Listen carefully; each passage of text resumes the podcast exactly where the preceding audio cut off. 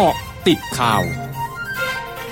กาะติดข่าว 15นาฬิกา30 นาที 8 พฤศจิกายน 2564 นายสุพัฒนพงพันมีชาว รองนายกรัฐมนตรี และรัฐมนตรีว่าการกระทรวงพลังงาน ตอบกระทู้ถามสดของผลเอกสกลสัจจานิสสมาชิกวุฒิสภา เรื่องการแก้ไขปัญหาราคาน้ำมันเชื้อเพลิง และก๊าซหุงต้มที่มีราคาสูงกระทบต่อค่ากล่องชีพของประชาชน โดยยอมรับว่าราคาน้ำมันดีเซลที่แพงขึ้นจาก 25 บาทต่อลิตร มาเป็นราคา 30 บาทต่อลิตร กระทบต่อความเดือดร้อนของประชาชน ซึ่งสาเหตุที่ทำให้ราคาน้ำมันเชื้อเพลิงสูงขึ้นมาจาก 2 ปัจจัย คือราคาน้ำมันตลาดโลกที่สูงขึ้น และอัตราแลกเปลี่ยนเงินบาทที่เป็นผลมาจากการฟื้นตัวของเศรษฐกิจที่คลี่คลายจากภาวะโรคโควิด -19 ซึ่งขณะนี้ได้เร่งแก้ไขปัญหา โดยคณะกรรมการบริหารนโยบายพลังงาน หรือกอบง ได้เข้ามาพยุงราคาน้ำมันดีเซลไม่ให้เกิดลิตรละ 30 บาท โดยใช้กลไกกองทุนน้ำมันเข้าไปดูแล และขอความร่วมมือให้ผู้ขายลดค่าการตลาดลง แม้ว่าการกำหนดราคาขายปลีกน้ำมัน จะเป็นไปตามกลไกตลาดเสรีก็ตาม ทั้งนี้หากเงินกองทุนน้ำมันเชื้อเพลิงไม่เพียงพอ จะจัดหาแหล่งทุนจากแหล่งที่มาอื่นๆได้ ส่วนข้อเสนอลดปริมาณสัดส่วนผสม หรือยกเลิกการผสมเชื้อเพลิงชีวภาพในน้ำมันเชื้อเพลิงนั้น มองว่าการยกเลิกเวลานี้ไม่เป็นประโยชน์ ไม่สอดคล้องนโยบายรัฐ แต่การลดสัดส่วนอาจพิจารณาตามความจำเป็นในระยะเวลาที่เหมาะสม นายรามเมียนรัตนชเวง เลขานุการประธานรัฐสภาเผย เจ้าหน้าที่ได้ตรวจสอบรายมือชื่อของสสพักเก้าไกล ที่เข้าชื่อยื่นคำร้องต่อนายชวนหลีกภัย ประธานสภาผู้แทนรัษฎร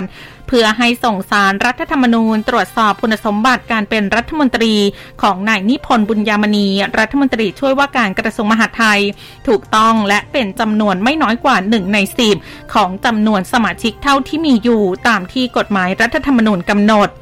โดยขั้นตอนจากนี้จะเข้าสู่กระบวนการของการยกร่างคำร้อง เพื่อให้ประธานสภาลงนามในคำร้อง ยื่นต่อสารรัฐธรรมนูญต่อไป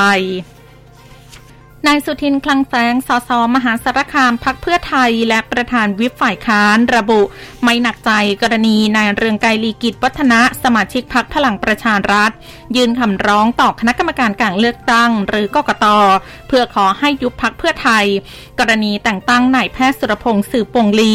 ซึ่งเคยต้องคำพิพากษาคดีอาญาของผู้ดำรงตำแหน่งทางการเมืองเป็นผู้อำนวยการพักเพื่อไทย ซึ่งฝ่ายกฎหมายของพรรคเพื่อไทยติดตามกรณีดังกล่าวอยู่ เพราะไม่ใช่เรื่องที่ซับซ้อนและเป็นเรื่องที่สามารถทำได้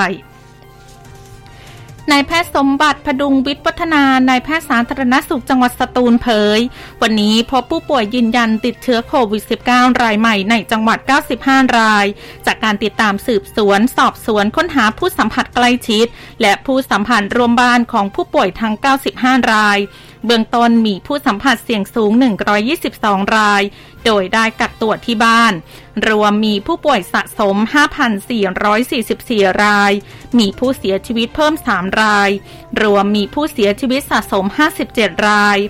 ทั้งนี้นายแพทย์สาธารณสุขจังหวัดสตูลขอเชิญชวนให้กลุ่มเปราะบาง เข้ารับการฉีดวัคซีนเพื่อป้องกันการป่วยหนักและเสียชีวิต พร้อมเน้นย้ำทีมหมอครอบครัวดูแลอย่างใกล้ชิด และขอให้ประชาชนปฏิบัติตนตามมาตรการป้องกันตนเองแบบครอบจักรวาลอย่างเคร่งครัดกรมป้องกันและบรรเทาสาธารณภัยรายงานยังคงมีสถานการณ์อุทกภัยในพื้นที่ 13 จังหวัด ในพื้นที่ภาคใต้ ภาคตอนออกเฉียงเหนือและภาคกลาง รวม 35 อำเภอ 291 ตำบล 1,684 หมู่บ้าน ประชาชนได้รับผลกระทบ 76,716 ครัวเรือน มีผู้เสียชีวิต 23 ราย ภาพรวมสถานการณ์คลี่คลายในหลายพื้นที่แล้ว ระดับน้ำลดลงแต่ยังคงมีน้ำท่วมขังในพื้นที่ลุ่มต่ำ โดยกรมป้องกันและบรรเทาสาธารณภัย รวมกับหน่วยงานที่เกี่ยวข้อง เร่งระดมสัพพะกำลังในการระบายน้ำออกจากพื้นที่ และให้การช่วยเหลือผู้ประสบภัยต่อไป ช่วงนาคืบนักข่าวอาเซียนค่ะ ร้อยจุดห้าคืบหน้าอาเซียน นายกรัฐมนตรีพันคำวิภาวันของสปปลาวเผย รัฐบาลสปปลาวคาดหวังว่าอัตราการฉีดวัคซีนโควิด -19 ของประชากรวัยผู้ใหญ่ในสปปลาวแตะแตะระดับร้อยละ 70 ภายในสิ้นปีนี้ หลังจากแตะระดับร้อยละ 50 แล้วพร้อมทั้งคาดหมายว่าวัคซีนโควิด -19 อีกหลายล้านโดสจะถูกส่งถึงสปปลาวในอนาคตอันใกล้นี้ ด้านคณะทำงานป้องกันและควบคุมการระบาดของสปปลาวเผยวันนี้พบผู้ติดเชื้อไวรัสโควิด -19 รายใหม่ 786 ราย เสียชีวิตเพิ่ม 4 ราย ทำให้สปปลาวมีผู้ติดเชื้อสะสม 47,842 ราย เสียชีวิตทั้งหมด 86 ราย โดยในจำนวนผู้ติดเชื้อรายใหม่เป็นผู้ติดเชื้อในประเทศ 783 ราย สำนักงานศุลกากรจีนรายงานในเดือนตุลาคมจีนนำเข้าถั่วเหลือง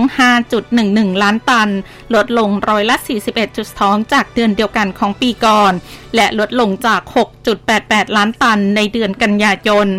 โดยการนำเข้าลดลงมาจากค่าการสกัดถั่วเหลืองขั้นต้นอยู่ในระดับต่ำทำให้ความต้องการลดลง ประกอบกับการขนส่งของสหรัฐประสบปัญหาจากเฮอริเคนไอดา ทั้งหมดคือกอติดข่าวในช่วงนี้ สุพิชยาถาพันรายงานค่ะ